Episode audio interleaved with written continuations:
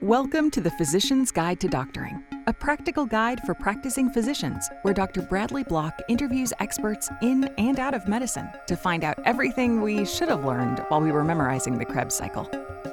The ideas expressed on this podcast are those of the interviewer and interviewee and do not represent those of their respective employers. This podcast is intended for medical professionals. The information is to be used in the context of your own clinical judgment, and those on this podcast accept no liability for the outcomes of medical decisions based on this information. As the radiologists like to say, clinical correlation is required. This is not medical advice, and even though the magic of podcasting may make it seem like we're speaking directly in your ears, this does not constitute a physician patient relationship. If you have a medical problem, seek medical attention. On today's episode, we have Dr. Stephanie Sogg, a clinical psychologist at the Weight Center at Mass General and an assistant professor in psychology at Harvard Medical School. We go through effective ways to discuss weight management with your patients, but make no mistake, this is not a discussion on how to lose weight. This is a discussion on effective ways to discuss weight, which carries with it stigmas from society and the House of Medicine. This is hugely important for establishing rapport with your patients who are struggling with their weight, and without rapport, any advice is next to useless. We discuss the power and importance of language, what person first language is, why and how to avoid such terms as obese, morbid, exercise, polarizing terms like good and bad, and alternatives to the judgment laden question, why? Welcome back to the Physician's Guide to Doctoring. We have a very special episode today.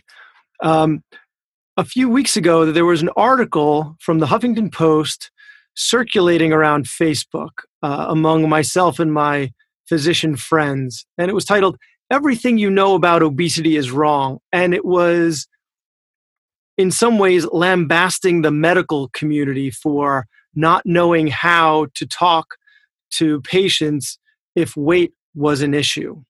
And it gave many specific examples of patients who had had interactions with the medical community that were so negative that they remembered it for for years and and it affected them in in severe ways. And so it really illustrated what the wrong way the wrong way to talk to someone about this is. But the question for us as physicians is what is the right way. So i reached out to one of the phds who was quoted in the article and she was kind enough to respond and agree to be on the podcast today to talk to us about how to, how we can do that better how we can relate to those patients. It's it's so easy to say something without even intending it to to be heard a certain way and the patient hears it that way and suddenly they're alienated and the entire relationship is destroyed. So we need to be very careful when we choose our words and appropriately this uh, this individual wrote an article called bad words about all the words that we tend to use that that we might think are okay to use, but as it turns out, are perceived very differently. So, so on the podcast today, we have Dr. Stephanie Sogg, who is a clinical psychologist at the Weight Center at Mass General and an assistant professor of psychology at the medical school. She's also on the executive council for the American Society for Metabolic and Bariatric Surgery. So, Dr. Sogg, thank you so much for for being on the podcast today. Oh, it's my pleasure.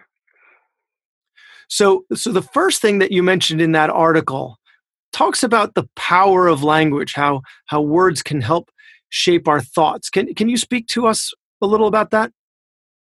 Yes. Well, I think that that's that is a subject that's really near and dear to my heart. It's a part of every interaction that I have with every patient and also with colleagues as well. And as, as a clinical psychologist, my main tools are my words. But even going beyond sort of the clinician patient relationship, it's really important to be considering the words that you're using because we think in words. And so the words that we choose shape how we think about things, and that shapes our attitudes about things, which ends up shaping our behaviors, our emotional responses to things. Um, I think there's there's almost nothing more important than really being careful and thoughtful about the language that you're using to convey the ideas and the sentiments that you're trying to get across, whether you're speaking professionally, speaking to patients, speaking to anybody really. And especially with a, with a, a vulnerable population like this, uh, but and, and as as an authority, right? They're they're looking up to us, and so these interactions are are particularly um, important. So the the language is important in, in first establishing trust. I mean, myself, exercise has always been a priority in my life, right? And so I'm in I'm in.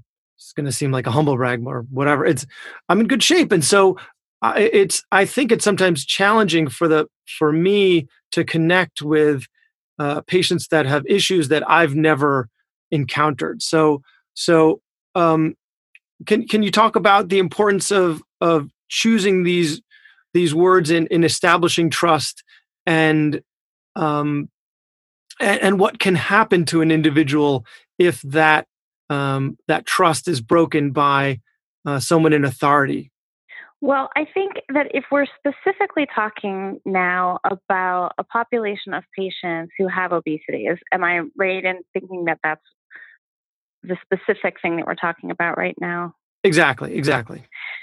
So, people with obesity, and I, I've been in my current position for 15 years, and I have talked to thousands of patients who have obesity, and there's no one profile, no one type. Everybody is very different from everybody else. But there are some common experiences that I hear from many of my patients.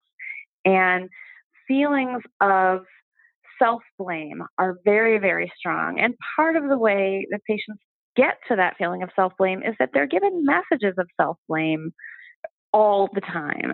And um, they are coming into a medical situation especially if they're talking about their weight or talking about illnesses or medical conditions that are related to their weight, absolutely expecting to be blamed and shamed. And you can sort of see people sort of emotionally cringing, waiting for the recriminations, the scolding, the instructions and ordering. Um, and to pile on to that when when your patient is already very vulnerable to perceiving that in the interaction even if it's not actually there it, you know it's it's very it's very important to be careful to avoid anything that is judging blaming shaming scolding um, it's very unusual that somebody with obesity does not know that they have obesity. Um, there are some studies showing that there are people out there who have BMIs in the range of obesity but don't categorize themselves as such. Um, but in general, people who have a high weight are acutely aware of that um, and are just sort of waiting to be called out about it. So, being sensitive in your language and making statements or asking questions in a way that telegraphs in a succinct way that you are not blaming them and not shaming them and that you're here to understand what's happening with them and do what you can to help right from the very beginning in the interaction is crucial. So what you're saying is they come into this thinking that they've done something wrong, almost that that they might even deserve to be this way and are waiting for the doctor to validate what they're expecting them to say. And so should we should we put that out in the open and say things like this isn't your fault? Uh, I, I, you know, how do I um other than trying to avoid saying something that makes it seem that I'm implying that it's their fault. Do, do, you think there's any advantage to just putting that out there and saying there are circumstances that are not in your control that have led to this issue and we can help you um, but you have to recognize that this isn't your fault is i mean is that the type of thing that we should be saying i think if you lead with this isn't your fault it comes across as a bit hollow or goodwill hunting um, That's what I, I thought of. I thought, yeah, exactly. That's there's w- there's ways to communicate that without sort of putting it out there so baldly. Um, okay. I I I actually do this more at the end of the interview once I have more information from them. Um, but I'll, I'll at the towards the end of the interview, I will ask the patient to tell me what do you think have been the major contributors to your weight. And it's very interesting how few of them say, I was put on a Depo Provera shot and I gained 60 pounds. Or um, I, you know, I had an injury and was laid up for six months. Or I think it's genetic because everyone in my family has obesity. The most common answer to that is me. I'm lazy. I eat too much. And so I will take that opportunity to gently say, you know, I, I'm I'm thinking that there may be some things that you haven't mentioned. Do you remember 10 minutes ago when you told me that both of your parents had obesity and that three out of your four siblings have obesity? Do you think it's possible that genetics are playing a role? Or sometimes people have medical conditions that they don't realize are contributing. Polycystic ovarian syndrome makes it very easy to gain weight and very difficult to lose weight. And many of my women patients who have PCOS, when I ask them what's contributed to their obesity, they leave that out. And often they didn't even, no one even ever told them that this was a contributor. Or patients who have diabetes who are on insulin don't recognize and, and haven't really been educated that once you go on insulin, it is really easy to gain weight and it's really hard to lose weight. So pointing those things out to patients in a sort of an educational way directly gives them the message that you're blaming them less than they're blaming themselves. I, I do want to say it's important to also acknowledge if there are other contributors that are within the patient's control that could be contributing because it's important to address all of the contributors. And I, have really almost never seen any cases of obesity where it was one major contributor that the person just ate too much and that was it, or they just didn't exercise and that was it. Um, usually there's a number of things, some of which are controllable and some of which aren't. And orienting the patient to the approach that we're going to look at all of the things and we're going to treat them all equally and we're not going to judge any of them, but look at them as contributors that we could potentially address together. That's where a sense of trust and a feeling of not being judged comes in.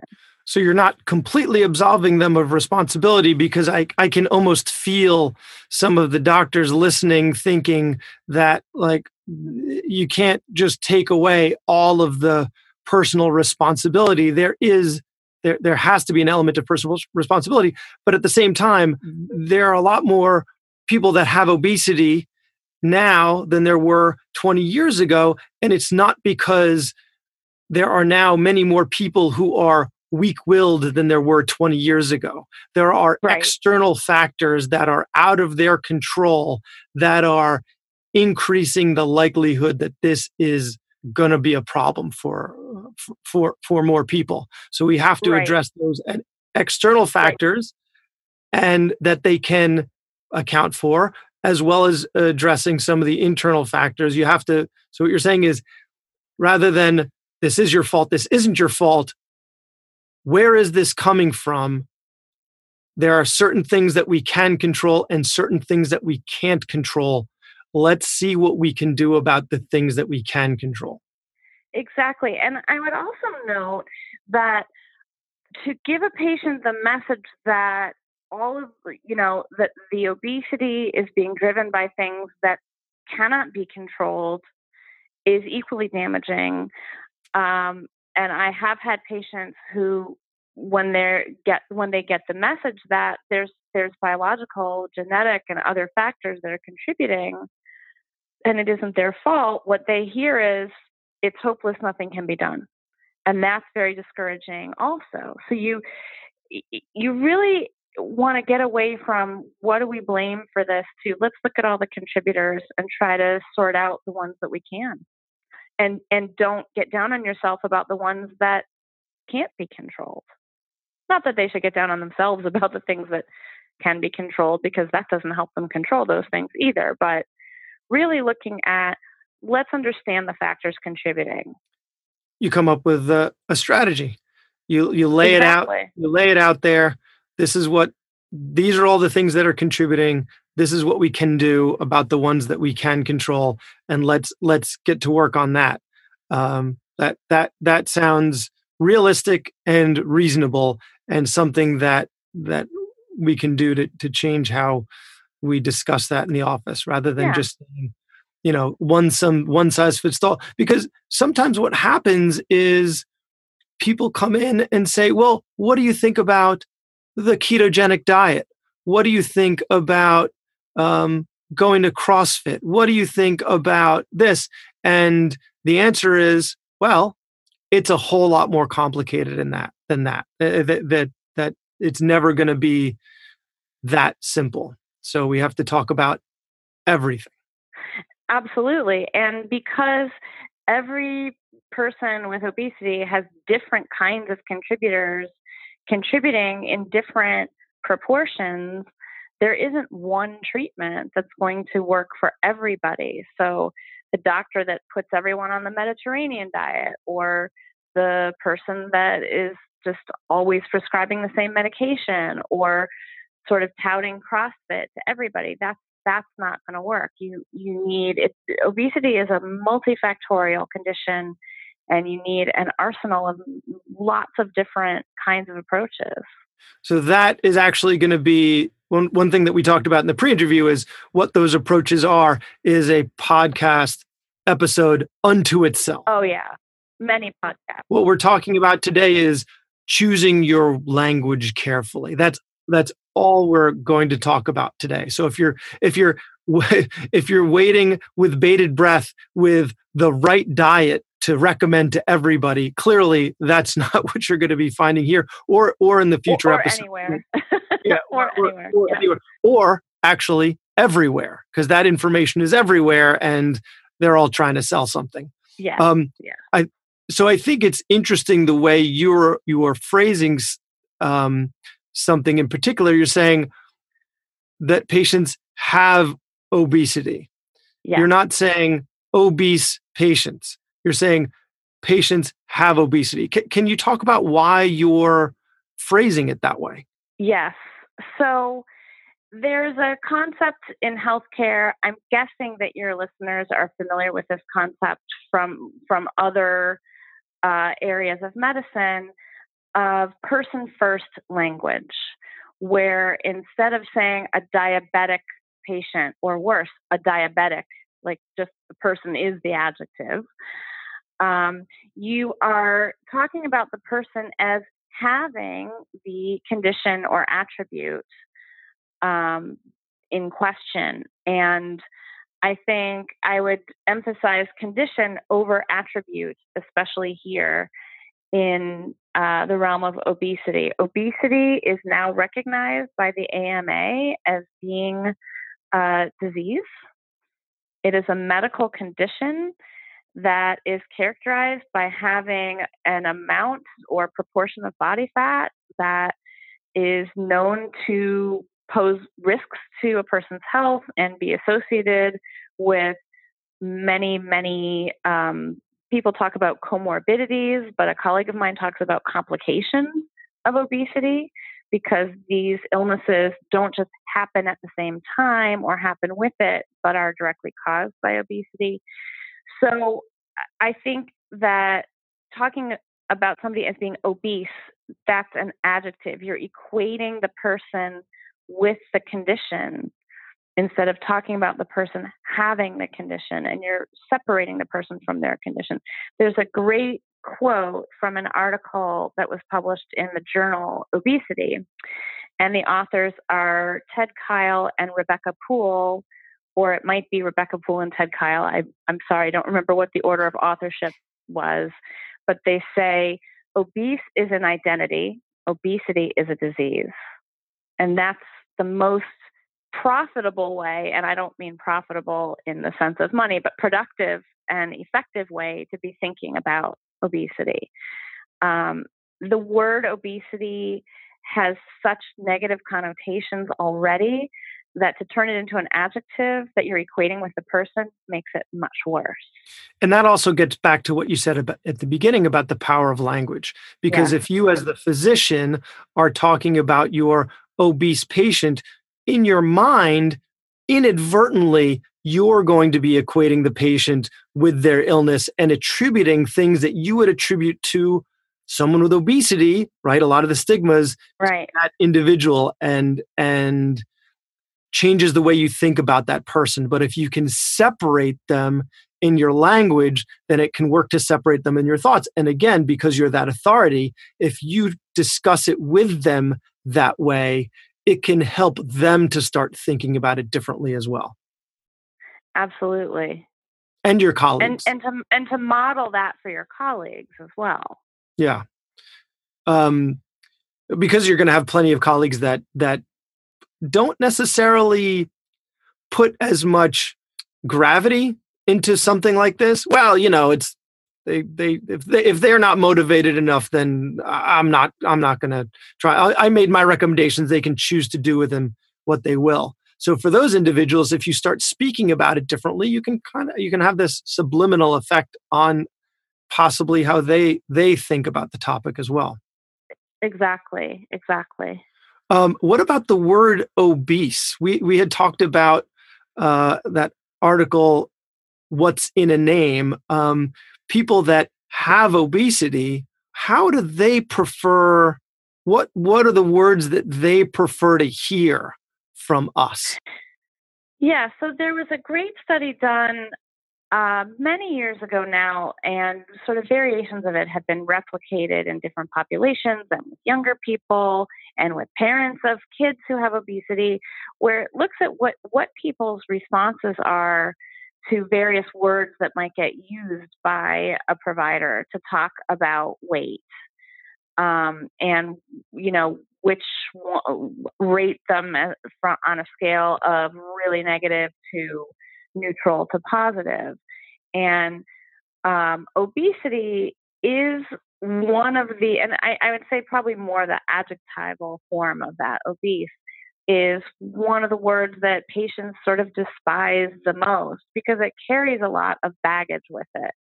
I think there's an argument to be made in modeling to patients by using the word obesity as a medical diagnosis and the medical condition and always using it in a person first way, always using it in the noun form and not in the adjectival form. But even then, patients can be sensitive to it. Um, patients, you know, greatly prefer things that are more neutral, like your weight or your BMI, your body mass index. I think a lot of people these days know what the body mass index is. I'm not sure that everyone knows how it's calculated or why we have that measurement or what the kind of cutoffs are uh, for BMIs and which BMIs would be in the range of obesity versus healthy weight, etc. Um, an- another word that is sometimes used is fatness. Uh, that one's not very popular with patients. Uh, fat and fatness. I can't imagine why. They should, those shows should be avoided. E- even things like unhealthy weight are preferred to obesity. I will sometimes talk about when I'm getting a history of someone's weight, I'll say, you know, when was your weight first over the healthy range, or when did you first become concerned about your weight? And when I'm asking about family history of obesity, I usually don't say, uh, you know, did either of your parents have obesity? I'll say, did did either of your parents have a high weight? Um, or I will when I'm talking to kids and I will ask them sort of to tell me what what they like and don't like about their weight, I'll say, what are some of the things that you are good or that you like about being your size? And what are some of the things you don't like about being your size? Very little kids sometimes think I mean their height, so that can be, um, you know, very young children sometimes get confused by that. Um, but just using language that's sensitive, but also not completely shying away from the word obesity if you're using it in a way that is clearly positioning it as a medical condition that you are treating the patient for rather than judging the patient about. For some of the doctors that might not be used to thinking about it this way, these patients are reminded many, many times a day about their weight. It's not like you are never the first person to bring this like you said at the beginning of the podcast you're never the first person to bring this to their attention.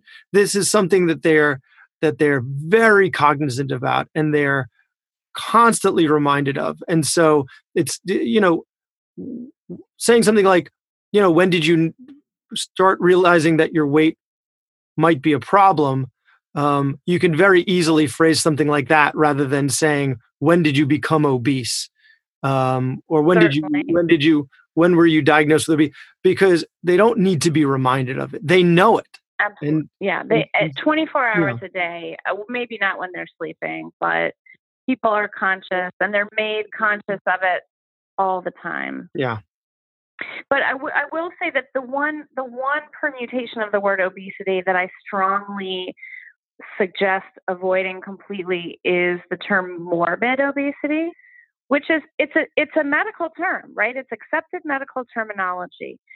The term morbid obesity technically simply means that the person's weight is causing harm to their health. Although it often gets used to simply signal the severity of the obesity, which technically isn't correct. If you have somebody who has very severe obesity, their BMI is 60, but they don't have any health conditions, technically it wouldn't quite be correct to call that morbid obesity because there isn't morbidity there. At least there's not yet. Um, and and and there's also a terrible term that is used sometimes in, in my field in, in articles that I read, super obesity, or sometimes super super obesity, which just to me is sound it just sounds terrible. But there is a, a, classification system, class one, class two, class three, where class one is a BMI between 30 and 34.9, and class two is between 35 and 39.9, and class three is BMI of 40 and above. And there's even class 3A, class 3B, class 3C, and I actually don't remember what those are. Um, but that is not judging the way morbid is, but you can also talk about perhaps severe obesity, which does, if, if you want to be emphasizing the degree of the condition, then you can say severe to mean the BMI is, you know, particularly high or what have you. But morbid obesity doesn't really serve much of a purpose and it and if you think about what the latin root is for the word morbid it's associated with death and dying right? That's it's not particularly helpful when you're talking to patients and i, I would say it doesn't really add much um, incremental information or usefulness in professional dialogue either. I, I think words like that might have a role in a scientific study if you are but then the classes then take the place of morbid obesity. If you're studying a group with a BMI greater than 40 or greater than 45 or greater than 50, fine, you need you you might decide to use a term to classify those those individuals. But when you're speaking to an individual patient, I, I don't really see the role of adding that modifier of morbid no, obesity. Not or even severe obesity, right? It's not like they don't recognize the severity of the problem because of what they're experiencing. They know that it is severe. Um, and then, but driving more attention to it, I don't think is of any benefit right. to them because, right, that's even more of a stigma. They're going to make it, it's going to make them feel even worse about it. Uh, they're going to internalize that, and and it could really put them on on a bad path. Um, so I would even argue that not even modifying it at all outside of a scientific study when you're di- when you're discussing it with the patient themselves. Right. And even in a scientific study, there's no need for the word morbid. There's other terminology that can be used that's actually more precise. So, um, there was uh, the next part of the article talks about good versus bad, and my uh, my sister in law, if she's listening, is a pastry chef and was trying to convince me that dark chocolate is good for you. And as a doctor, I see it as it's candy. No, it's bad for you. But your point in the article is that we're both wrong. So can you you elaborate on that and how that applies to um, the good versus bad and how that applies to our word choice? Yeah, I mean, this is something that I harp on so much with my patients that they learn to kind of catch themselves and self correct mid sentence when they're talking to me. Um, I really advise patients to avoid thinking about certain foods as being good or bad. The problem with good or bad is that that is a clear dichotomy. Those two things are mutually exclusive, they're categorical. And so you only have two choices either something's good or it's bad. And if you're talking about food and you think of certain foods as being bad and you shouldn't have them, well, that may help you not eat them or eat less of them for a while, but eventually you're going to end up eating these things because the things that patients say are bad foods, those are actually delicious, what I would call good foods, right? So you're, you're going to end up eating foods like that. That's a part of life. It's an important part of life to sometimes have those foods that are higher in calories and fat and sugar. But the problem is that if you think of certain foods as being bad, and then you have some of that food, you're it's an all or nothing proposition, and you're going to feel like you blew it. You're going to conclude that you have no self control, and our beliefs about ourselves very strongly contribute to determining our behavior. If you believe you have no control, if you believe that you've blown it, you're going to behave in a way that makes sense if you're thinking that way. You're going to say, well, it doesn't matter. I blew it. Might as well, you know, quite literally in for a penny, in for a pound. And that, that kind of dichotomous thinking is uh, it, it's part of the human condition. The human brain has evolved to think in dichotomous terms because it's quicker and usually more efficient, but it also then lends itself to some negative side effects. And this all or nothing good bad dichotomy can be really problematic. So, you know, when I, a patient tells me, well, I ate when I eat something bad, and I say, well, what do you mean by bad? And they'll say, oh, like brownies. And I'll say, brownies aren't bad. They're good. They're not, if you have a lot of them, they're not good for your health. Um, but I tell patients to try to reserve the word bad for foods that taste bad or have gone bad or are poisonous. And they're right in thinking they shouldn't eat any of those foods. Don't eat foods that taste bad. Certainly don't eat food that's gone bad or that's poisoned. But everything else, it's a matter of is it more healthy or less healthy? Even dark chocolate, even milk chocolate. You know, occasionally that's something that's an enjoyable treat and we shouldn't think of it as bad and something you should never eat. And there's also other foods that that more more clearly illustrate this um, avocado, right? It, we actually talk about avocado as being high in good fats. There are some fats that are actually helpful for your health. If you eat tons of avocado, then you're going to be taking in more fat and more calories than is good for your health. Pe- nuts, peanut butter. Nuts are incredibly high in protein, they're high in fiber, they make you feel full these are, you know, these are foods that in moderation are quite healthy for you. If you eat lots of them, it's going to have an adverse impact on your health and on your weight. So you can't really say if food is good or food is bad, unless you're talking about how it tastes, then I'm fine with it. And and patients also use those words to describe their own behavior. So they'll say, I had a bad week or I was bad. And I always really jump on that and request that they restate that in a more objective way by simply describing what happened without judging it. I ate McDonald's four times last week. We don't have to call that good or bad. We can say that was three more times than you intended or three more times than you would have liked.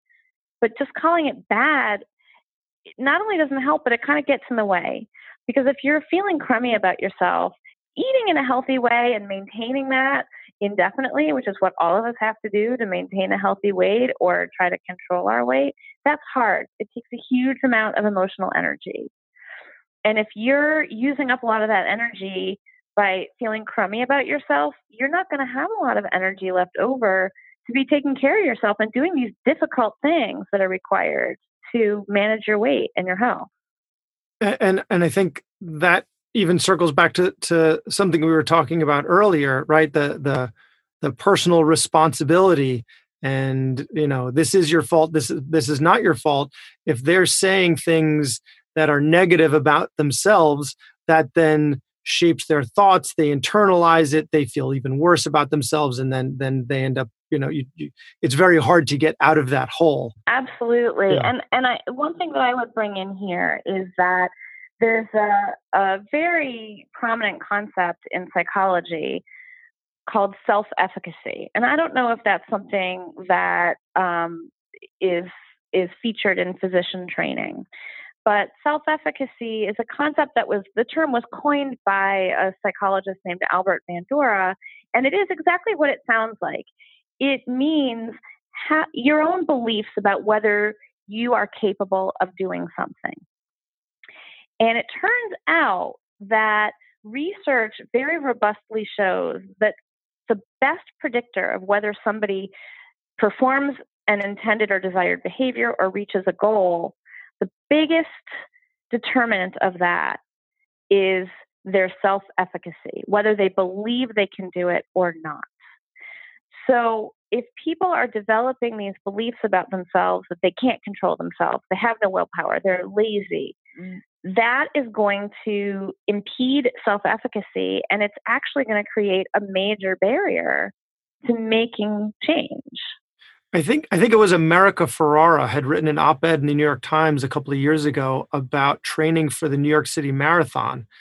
And when she was training, her coach, right, because she's a movie star, so she has a coach to help her with the marathon. Um, uh-huh. Her coach said something about the thoughts in her head, like something relating to what is going on in your head. What are you telling yourself that's preventing you from from doing this? And apparently you know her she, she was telling herself that she couldn't do this. Who she's yeah. an imposter. She shouldn't be here. Who does she think she is trying to run a marathon? She can't do something like that. That's not who she is. And once he helped her get past that then it was like a weight had been lifted off of her shoulders. And so it was these, these, negative thoughts that she was telling herself about herself that were really holding herself back. So, any way that we as physicians can help our patients without, like you said, the uh, goodwill hunting moment, it's not your fault, it's not your fault, right? Without being too saccharine about it, anything that we can do to help the, uh, our patients think more positively about themselves are going to help them for that reason but not not just generally more positively. It, it's not a you no, know but, but a belief everybody should feel good about those, but it, yeah, beliefs about their capabilities. Um, and again, it would be a whole different podcast episode to talk about the ways that you can approach um, helping patients with behavior change that foster higher self efficacy and more success. That's a different podcast. But I think something simple like just catching them when they are saying some negative attribute of themselves. It could be Absolutely. something as simple as that, right? Like, oh, I'm so stupid. I I I'm, i showed up late for another appointment, right? Catching them when they do something like that. I, I don't mean you're you're good enough, you're smart enough, and gosh darn it, people like you. I mean just catching something simple like catching them when they do say something negative or attribute, uh, give themselves a negative attribute to to help them right reframe. Right. Um, I mean, I I had a moment like that last week that a patient was trying to show me something on her iPhone and she couldn't figure out how to make the phone do what she wanted to do and she said dummy to herself. And then she showed me whatever it was and I you know, I said, you know, I want to take a moment and um, look at at something that you just said that you you you couldn't do this thing on the phone and you called yourself a dummy. And I was really struck by that. And, you know, I'm wondering what you would do if some somebody else called you a dummy. Would you put up with it? Or would you, if a friend of yours was struggling with her phone, would you call her a dummy? No. Why not? Well, that's really mean. It's not fair. And helping people to notice these patterns of, and she said, Oh, I was just making a joke. And I said, No, but th- you know, that was the word that you used. And it gives us a little bit of insight on how you're thinking about yourself.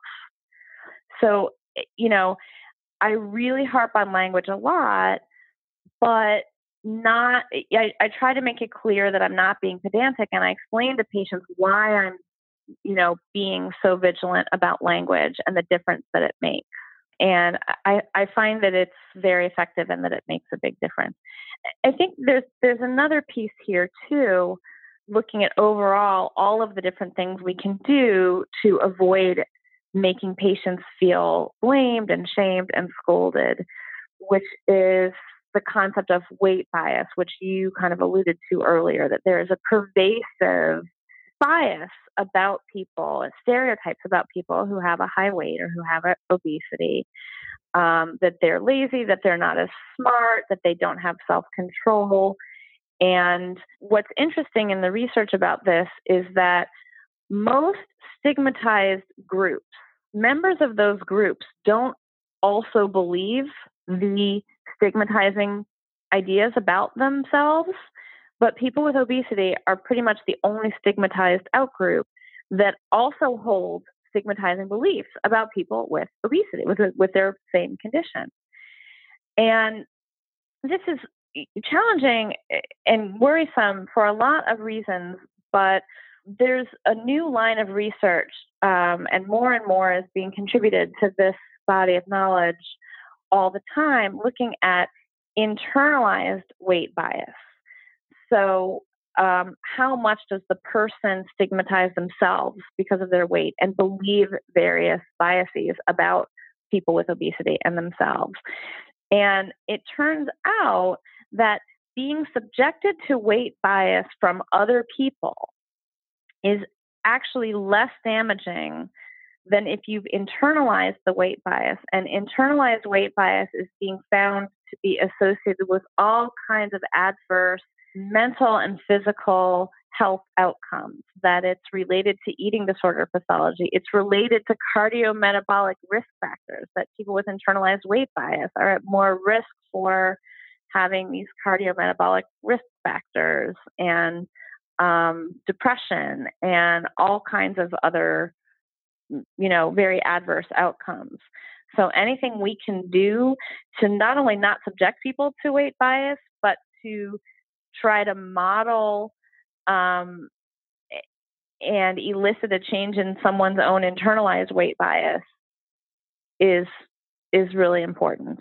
It sounds like there are a lot of powerful opportunities there for that that we'll be able to take advantage of. Yes, I, I, I I think of especially the first meeting with a patient as being full of lots of opportunities for what I actually have a I call them mini interventions, where just a, the way you phrase a question or little bits of education and information can be very very powerful. And so uh, we're kind of running short on time now. So there were two more issues that uh, that I wanted to discuss, and one of them is exercise. What is the one exercise that you tell all of your patients to do? No, clearly that's not uh, recommending here. But um, exercise among certain circles is considered a four letter word, mm-hmm. right? So um, some people love to exercise, some people don't. Um, so clearly it has health benefits, one of which may not be weight loss. So first, can you can you can you meant can you discuss that? And two, how is it that you do discuss phys- uh, exercise? I almost gave away yeah. the answer. Uh, that you discuss exercise with your patients. So I, I'll start. I'll start there and say that I almost never use the word exercise with patients. If you think about it, and and for people who are listening right now, when I say the word exercise, think about what picture immediately comes into your mind. Um, some of you may have wonderful, happy pictures coming into your mind. But even though I'm someone who does physical activity six days a week, when I hear the word exercise, I imagine uh, my miserable experiences in gym class, not being able to climb up the rope, or having to run laps, or you know, whatever it is. People have very getting picked last for kickball. Right. Well, uh, certainly, or being first out in dodgeball, or you know, whatever it is. Um, but people have very there's a lot of uh, negative baggage and connotation to the word exercise and and people think of exercise in a really circumscribed way. They think of it as something that has to be hard and unpleasant um, and that you're sweating a lot or that it's painful and that whole no pain no gain thing. Um, so i refer to exercise almost exclusively as physical activity because first of all, you get away from these painful connotations of what exercise is. And second of all, you're just by using that phrase, you're opening up the menu of things that people can do that will get them moving, you know, rev up their heart rate, burn calories, make them stronger. Um, you know, a patient will, one of my patients walks a half an hour to and from the office every day. And when I say, well, what are you doing for physical activity? They say nothing. And then they say, well, except I just, I walk to and from work. Well, they're walking an hour a day. I'll say, well, that's physical activity. Or when we're trying to find ways of increasing physical activity, looking at things that can be done that might be enjoyable or at least not miserable. So a lot of people say, well, I'm not going to run. I'm not going jogging. I say, you don't have to run. Running's not required. Running's actually very hard on your body. And if you don't love it, absolutely don't do it. Let's find something that you find pleasant. So I often prescribe 20 minute daily dance parties for my patients and their partners or my patients and their children. And I have a patient who her son is putting together playlists for her to do, and they're he's making them in increasing length, but he's putting together lists of songs that she can dance around the house to uh, by herself or with him. And that's fun. And people don't think of that as being exercise. But if you're moving around and your heart rate's going and you're sweating, just because it's fun doesn't make it not exercise. So, or I talk about, you know, instead of driving five minutes to the store, walk 20 minutes to the store. That's physical activity. So it, it broadens the realm of things that can be done and includes things that might be fun or enjoyable or at least not miserable. So we tend to we tend to be very prescriptive about exercise, right? You have to do it this number of days a week. Uh, your heart rate needs to get this above this amount. It needs to be for this period of time. And the fact of the matter is, if you tell your patients to do that, they're not going to do it, and that helps them exactly, exactly. zero. So maybe additional benefits to raising your heart rate rate past X or doing it X number of times a week for X period of time. Uh, I should probably have different variables than just X, but you, uh, we should stop being so prescriptive and work from their current Y and go to Y plus one. So we take what they're currently doing and one, allow them to recognize that they're doing it and that should be something that they can internalize as something positive. Oh, I thought of myself as such a lazy person, but now you're telling me because I walk an hour a day, maybe I'm not that that lazy. Right. Maybe I'm not this lazy person. Maybe I am an active person. And if they start thinking of themselves differently, and I think that even gets to like Carol Dweck's mindset mm-hmm. research about, you know, changing changing their mindset, I am an active person and I can be more active. Definitely. Um, and I think going for not saying, okay, the guidelines for weight loss are, and they actually are, that you should do 300 minutes of aerobic activity per week. That's, you tell that, tell that to almost anybody, and it just sounds like impossible. Certainly anybody who's got a life, who's got a job, who's got a partner, who's got kids, that's a lot of time. But if you simply talk about what are you doing now, what in, in, what way could we increase it beyond what you're doing now, and just sort of progressively increase it? Again, I think we're getting into territory where it's a whole different podcast about behavior change and smart goal setting, which I'm happy to talk about at another time. Um, but I think that starting off with the language that you're using and talking about physical activity and what activities could be done that are enjoyable or at least tolerable, uh, rather than saying you need to exercise more. People know they need to exercise more. They're not going to thank you for telling them that, and telling them that is not going to make them do it. And what I find with my patients is that is often the first thing that they say, uh, like a defensive, well, you know, I, I I don't have any time to exercise, and and then being able to reframe that, I think is very helpful. And the other the other is, which is something that we've discussed before, is not saying something like, well, why aren't you more physically Right. active or why aren't you Right. exercise What are you What are you doing for physical activity? Nothing. Why not? That is that is the wrong way to ask about it because it it, it certainly overtly sounds judgmental. Why not? Um, and it puts the patient on the defensive, and they feel the need to be giving excuses. And it's it's interesting because so the way I ask about this is not why not. I say what gets in the way. And I choose those words very deliberately because just by asking the question in that way, you are acknowledging that are things that get in the way. And that they're not just being ludicrously lazy by not being active. There's reasons why they're not active.